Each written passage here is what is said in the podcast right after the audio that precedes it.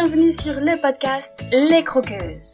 Moi, c'est Pauline et je suis là pour vous aider à construire un quotidien qui vous ressemble et dans lequel vous vous épanouissez chaque jour un peu plus pour croquer votre vie à pleines dents. Après 12 années passées dans l'enseignement auprès des enfants et des familles, aujourd'hui je suis coach certifiée et praticienne EFT. J'accompagne les personnes sensibles et hypersensibles dans leurs émotions au quotidien et j'aide les femmes qui ont traversé des épreuves de vie douloureuses qui sont maintenant prêtes à se reconstruire dans la légèreté, la sérénité et la bonne humeur.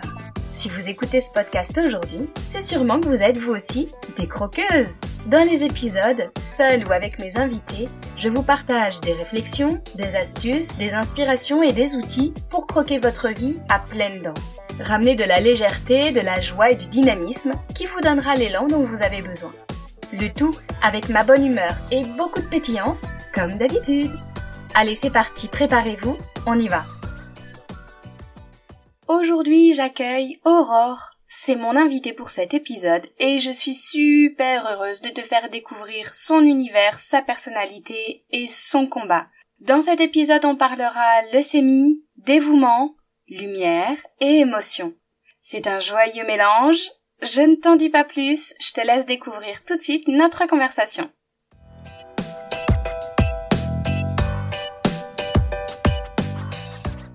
Hello Aurore Bienvenue à toi, je suis très heureuse de t'accueillir sur le podcast Les Croqueuses. Si t'es là aujourd'hui, c'est que t'as quelque chose à nous partager que à un moment donné, tu as eu à faire face à des moments difficiles, intenses, et que tu as réussi à traverser tout ça pour en tirer des apprentissages et réussir à construire quelque chose. Tu vas nous raconter et nous expliquer comment tu continues de grandir dans ta vie à partir de ces expériences. Et pour commencer, eh bien, je te propose de nous faire une petite présentation de qui tu es. Bonjour Pauline et merci pour ton invitation. Je suis Aurore, euh, j'ai 42 ans, je suis maman de deux enfants de 11 ans et 7 ans. J'habite en Loire-Atlantique, près de Nantes, à la Chapelle-sur-Erdre, et je suis entrepreneur depuis à peu près 3 ans. Super. Est-ce que éventuellement, dans ta vie, dans ton quotidien, il y a des valeurs qui te tiennent vraiment à cœur et qui font ta personnalité, ton identité? Alors oui, forcément. Euh, donc mes valeurs fortes, ça va être la bienveillance, l'amour et la liberté. donc j'ai fondé Carnet de Pépites il y a à peu près deux ans. C'est euh, le cadeau idéal à offrir à un anniversaire ou un mariage. C'est une expérience euh, collaborative où chacun répond à un questionnaire en ligne pour se rappeler des souvenirs, pour des anecdotes, des, pour rajouter des photos et on crée un, un livre magique euh, pour offrir à une personne qu'on aime ou un couple, pour propager du bonheur. ah oui, et ça c'est vraiment moi pour te connaître et pour avoir euh, déjà vu Carnet de Pépites, je trouve que c'est d'abord il porte vachement bien son nom parce que c'est vraiment que des pépites à l'intérieur qui propagent du bonheur, de la joie à ceux qu'ils font et aussi à ceux qu'ils reçoivent. Et c'est une super initiative. Merci Pauline. Donc merci vraiment pour ta présentation et maintenant qu'on te connaît un petit peu mieux, est-ce que tu peux nous dire quelle a été cette épreuve par laquelle tu es passée et dont tu as envie de nous parler aujourd'hui dans cet épisode? Alors, l'épreuve euh, que je voulais vous partager aujourd'hui, c'est la maladie de l'un de mes enfants en octobre 2020. Euh, Donc, 2020 euh, est une année charnière pour pas mal de, pas mal de monde. Euh, et en octobre 2020, on a eu euh, le diagnostic brutal euh, d'un cancer sur mon fils qui avait 5 ans à l'époque, donc Maël. Tout semblait bien aller, il était à l'école et, le, et dans la nuit, en fait, on nous a annoncé qu'il avait une leucémie. Tout s'effondre. Euh, on s'y attend pas. Euh, on bascule dans un autre univers. Il faut tenir et combattre bah, ce, ce, mal sur le, sur le long terme, en fait. Enfin, voir la lumière malgré, malgré des journées bien sombres. Donc voilà.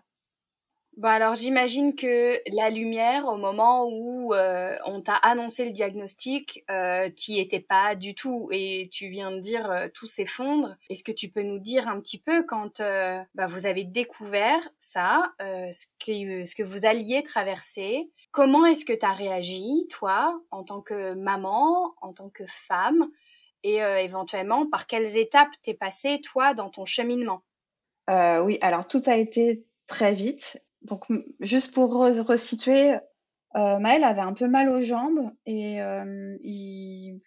il manquait d'énergie. Après, au départ, on disait bon bah c'est l'automne, ça va aller. Et euh, il avait des, tout petits points rouges qu'on appelle euh, pétéchis dans le bas du ventre, et c'est ça qui m'a qui m'a alerté. Mais il se plaignait pas, ça le grattait pas, donc je me suis dit bon, faut quand même faut quand même voir le médecin. Le médecin nous a tout de suite envoyé euh, pour faire une prise de sang. Et vu que personne n'était disponible, il nous a dit bah, allez aux urgences. Donc euh, mon mari a emmené Maël euh, aux urgences le soir. Moi j'étais avec mon fils aîné à la maison. Et suite à cette prise de sang, en fait, ils ont tout de suite su que, bah, que c'était sérieux. C'est pour ça qu'en fait, on l'a su bah, dans la nuit, hein, directement qu'il il pensait, il pensait à une leucémie. Je l'ai su par téléphone, donc j'étais pas avec mon mari, mon mari était avec Maël. Moi, j'étais avec euh, son grand frère à la maison. Donc tout s'effondre, mais hum, d'abord la sidération, le choc.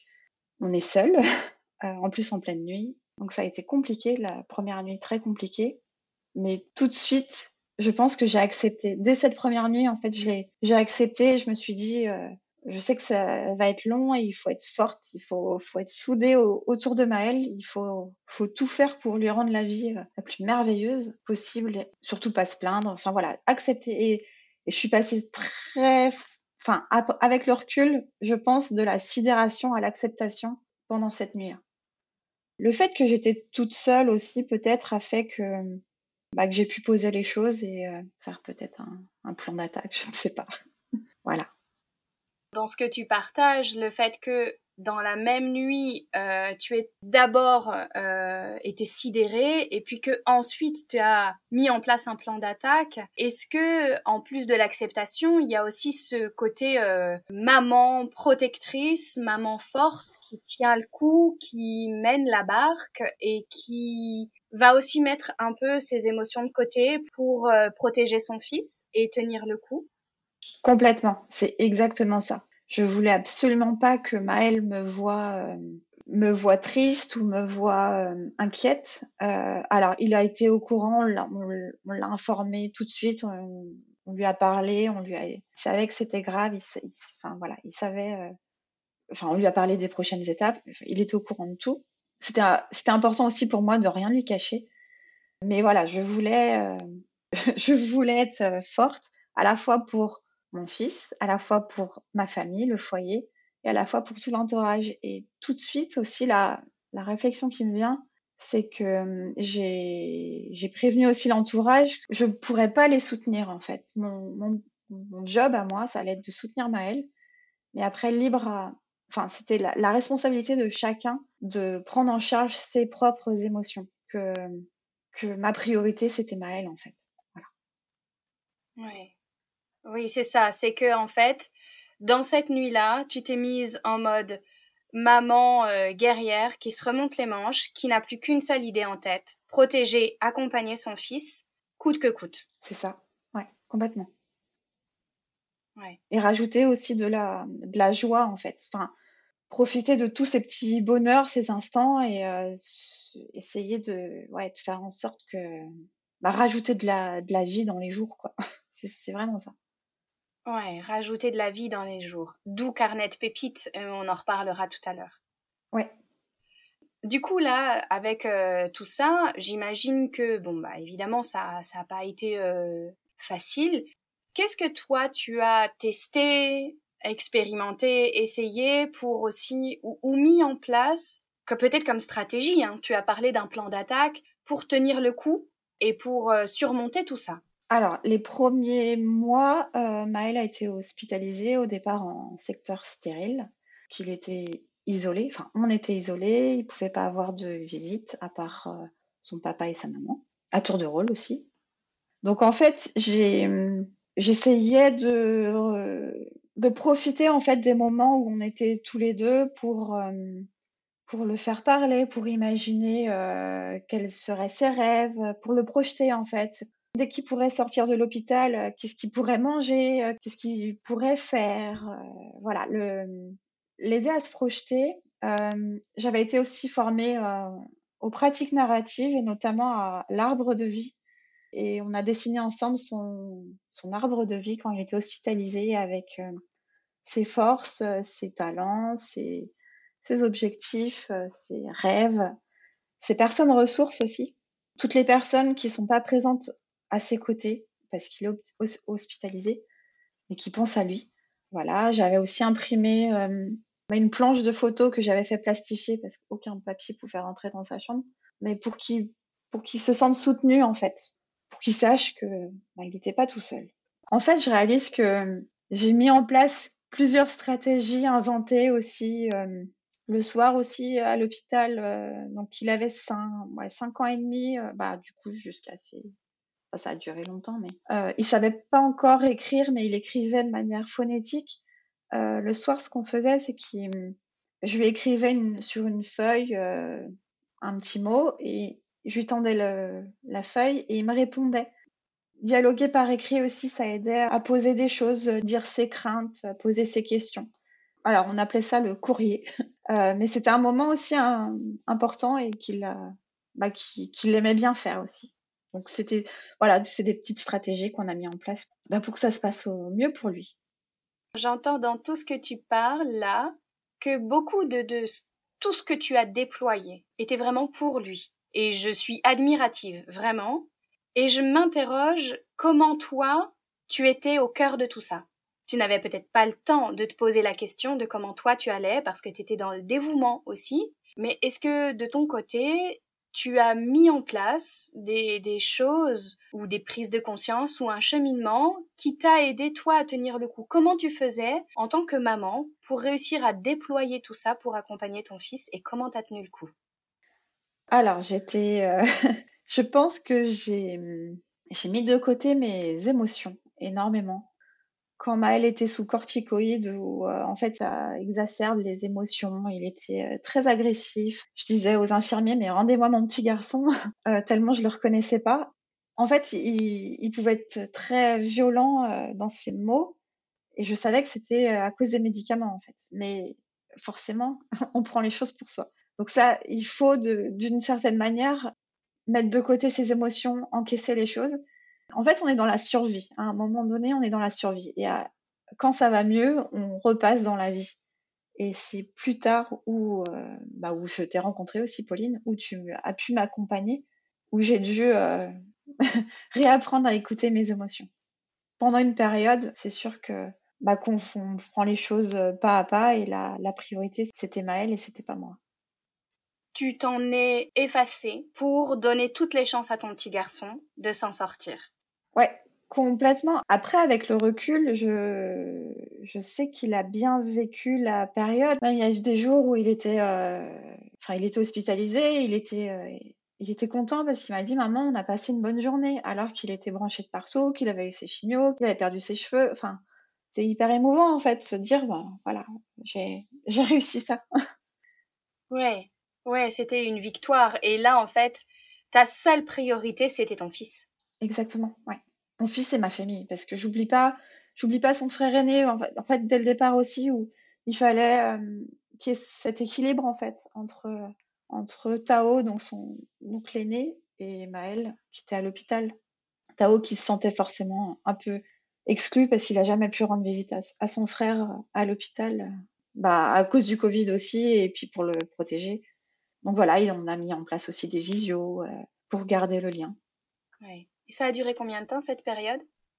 Alors la, première période, bah, il a été hospitalisé pendant 40 jours. Quand il a pu revenir à la maison, bah, son physique avait complètement changé. Il, a, il est passé de 16 kilos à 22 kilos à cause des corticoïdes. Euh, donc il était très gonflé, il avait perdu ses cheveux. Donc il y a aussi le, choc du grand frère qui découvre euh, son petit frère euh, changé. Donc il y a eu ça et après il y a eu bah, d'autres euh, périodes d'hospitalisation de une à deux semaines et c'était en fonction des traitements. Et le, traitement a duré en tout 866 jours. Donc ça peut paraître très long et ça fait à peu près deux ans et demi, deux ans et demi de traitement. D'accord. Et là, c'est terminé? Et là, c'est derrière nous. Maëlle a terminé ses traitements en février 2023. Euh, il est toujours surveillé, donc des prises de sang euh, régulières tous les mois et des rendez-vous chez l'oncologue. Mais on est dans la bonne direction. on est dans la vie. Oui. et waouh, vraiment, euh, j'imagine, j'imagine l'intensité de toute cette période qui vient absolument tout bouleverser. Est-ce que tu peux nous partager, parce que là tu dis on est dans la vie, c'est derrière nous, Qu'est-ce qui fait que tu as réussi à t'en relever? Est-ce qu'il y a des choses particulières sur lesquelles tu t'es appuyé? Alors, j'avais j'ai pris le temps d'écrire euh, au fur et à mesure. En fait, quand, quand il y a des moments où ça allait pas, j'écrivais sur mon ordinateur des pages, moyen peut-être de, de, poser les choses, sortir de ma tête en fait, poser les choses. Donc ça, ça m'a aidé. Euh, J'espère d'ailleurs euh, publier ce livre qui s'appellera Ces journées lumineuses donc ça, c'est première chose. Je pense que l'écriture, ça m'a aidé. Deuxième chose, je t'ai rencontré, Pauline. Bah, déjà par ton accompagnement et tes séances euh, de FT. Donc le FT, c'est quelque chose que je connaissais déjà avant, en 2020. J'en avais fait, mais c'était pas personnalisé, c'était plutôt euh, des choses en collectif ou en ligne. Là, je dois dire que le fait que tu sache poser les bons mots qui permettent de vraiment de libérer euh, les émotions qui sont enfouies et, qui permettent de vraiment libérer et d'apaiser, ça m'a ça m'a énormément aidé. Et puis penser à soi aussi. Euh, je sais que j'essaye de faire du sport régulièrement, de sortir, marcher, tout ça, c'est c'est hyper important en fait de s'écouter, prendre du temps pour soi, pour aller mieux, aller bien, et aller bien pour les autres aussi. Ouais, là, tu es en fait en train, puis tu dis, on est dans la vie. Et avant, euh, dans, dans tout cet accompagnement de Maëlle, qui a été très intense, tu disais que tu as mis tes émotions de côté et que clairement tu les écoutais pas. Là, tu es aussi, depuis quelque temps, à réapprendre à être à l'écoute de toi, de tes émotions, de prendre ce temps pour toi pour faire du sport, pour euh, écrire, etc. Exactement, c'est tout à fait ça. Ouais. Et aujourd'hui, donc euh, tu es euh, dans la phase un peu plus lumineuse. Tu as pas beaucoup, mais un petit peu de recul. Comment est-ce que tu vois cette période de ta vie? Et quels enseignements tu en as tiré? Qu'est-ce que ça t'a apporté? Même si c'est délicat à dire parce que c'était tellement intense ce que vous avez vécu. Alors, je suis complètement différente de la, de la femme que j'étais euh, avant, ça c'est sûr j'essaye, un, un peu une, alchimiste, j'essaye de, de, transformer euh, les côtés sombres en, en côtés joyeux euh, et lumineux.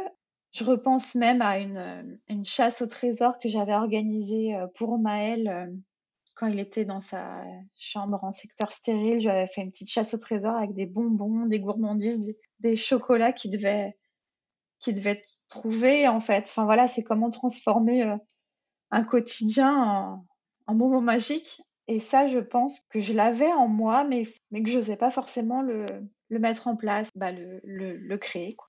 Donc ça déjà, c'est un, un point très positif et je peux être euh, fière de, fière de tout ça.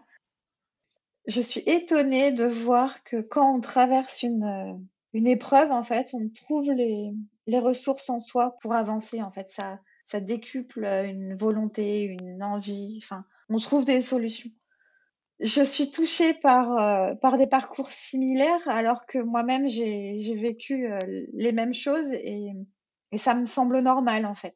Je sais pas comment. Ce par quoi tu es passé te semble normal, mais quand ça touche quelqu'un d'autre, tu es ému, c'est ça? Exactement, ouais. C'est étonnant, en fait. Trouver des solutions, quelle que soit le, la problématique, en fait c'est ça, c'est que tu étais tellement la tête dans le guidon que de toute façon, tu nous as dit que tu étais même en mode survie, que tu n'avais pas le choix et que tu as déployé ces ressources-là incroyables que tu ne savais même pas que tu avais et que aujourd'hui, maintenant qu'une partie est derrière vous, même s'il y a cette surveillance au quotidien, tu es un peu euh, surprise de voir tout ce que tu as réussi à mettre en place et tout ce que tu as déployé pour traverser tout ça. C'est ça. avec le recul, en fait, non, mais c'est vrai, avec le recul, on, peut être fier euh, dans la famille du, parcours qu'on a fait. Et c'est aussi pour ça que, je veux euh, publier ce livre. C'est à la fois pour, aider les autres familles et pour, euh, aider Maël et pour qui, parce que je me rends compte qu'il commence à oublier et quand il sera plus grand, il, pourra aussi être fier de chemin qu'il a traversé en. Ouais, magnifique. Eh ben, on arrive à la fin de cette interview. Si tu devais conclure par un mot ou une phrase en lien avec ton parcours, avec cette épreuve, et ce que tu as réussi à reconstruire ensuite, qu'est-ce que ça serait? Bah justement, enfin le, le mot qui me vient, c'est euh, ces journées lumineuses finalement, parce que c'était une période très sombre, et finalement, c'est prendre conscience que, que la vie est fragile, qu'il faut profiter de chaque moment, et que même dans les moments sombres, en fait, à nous de, de voir les choses pour trouver les bons, les bons côtés ou les, les belles choses. Voilà. Comme une alchimiste. Exactement. Merci beaucoup, Aurore, vraiment. Et pour vraiment terminer cette fois, je te propose un petit quiz gourmand de fin pour les croqueuses que nous sommes. Si tu veux bien répondre sans réfléchir, plus spontanément possible, quel, quel est ton péché mignon, cette gourmandise, toi, à laquelle tu ne peux pas résister? Alors, direct, le chocolat. Et même le pain beurre chocolat. Je comprends tellement. si ta vie pouvait se manger, ce serait quel plat? Oh là là, pas facile. Ah, je dirais plutôt un plat, euh, un plat exotique, un plat qui fait voyager. Alors j'hésite. Ah, c'est marrant. Des faritas. Allez, allons au Mexique. Des faritas mexicaines. Ok. Tu es plutôt thé, café, bière ou eau? Eau. Est-ce que tu es plutôt radis, hamburger, falafel ou bourguignon? Bah, J'ai envie de dire un peu de tout, un peu de tout comme. Moi, j'aime bien les burgers quand même. Ouais, c'est peut-être le côté gourmand. D'accord. Est-ce que tu es justement en fan de chocolat? Est-ce que tu es plutôt chocolat noir, chocolat blanc ou chocolat au lait? Chocolat noir, forcément. eh bien, Aurore, un immense merci d'être venu partager un gros morceau de ton parcours avec nous, même si on l'a fait en peu de temps. Et si on veut te suivre et te retrouver et notamment découvrir ces magnifiques carnets de pépites et bientôt ton livre Ces journées lumineuses, où est-ce qu'on peut te retrouver? Alors, je vous pouvez me retrouver sur Instagram, sur carnet de pépites. Euh, je réponds facilement aux, messages. Et sinon, j'ai mon site internet euh, carnetdepépites.fr. Et voilà, je suis aussi sur LinkedIn ou par mail aurore at carnetpépite.fr. Est-ce que pépite est au singulier ou au pluriel? Au pluriel, parce que la vie est faite de plein de pépites. Super. Merci infiniment pour le temps que tu nous as accordé. À très bientôt.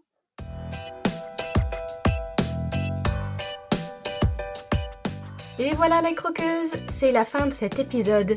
Merci à vous d'avoir écouté jusqu'au bout. Si vous avez trouvé la gourmandise de mon invité, n'hésitez pas à m'envoyer un message ou un commentaire. C'est toujours un plaisir de vous lire. Si cet épisode vous a plu, qu'il vous a apporté un peu d'énergie, d'élan et de la valeur, si vous vous dites que ce serait bien que d'autres femmes puissent l'écouter, n'hésitez pas à le partager et à le noter sur votre plateforme d'écoute favorite. C'est très rapide Notez le podcast en mettant des étoiles, ça l'aidera énormément à être visible pour qu'il touche encore plus de croqueuses. Et merci à toutes celles qui le font déjà. Vous pouvez aussi vous abonner pour être certaine de ne pas rater les prochains épisodes en solo ou avec mes invités. Je vous souhaite une super journée ou soirée, où que vous soyez, avec gourmandise bien sûr. À la semaine prochaine pour une nouvelle dose de pétillance, d'inspiration et de bonne humeur.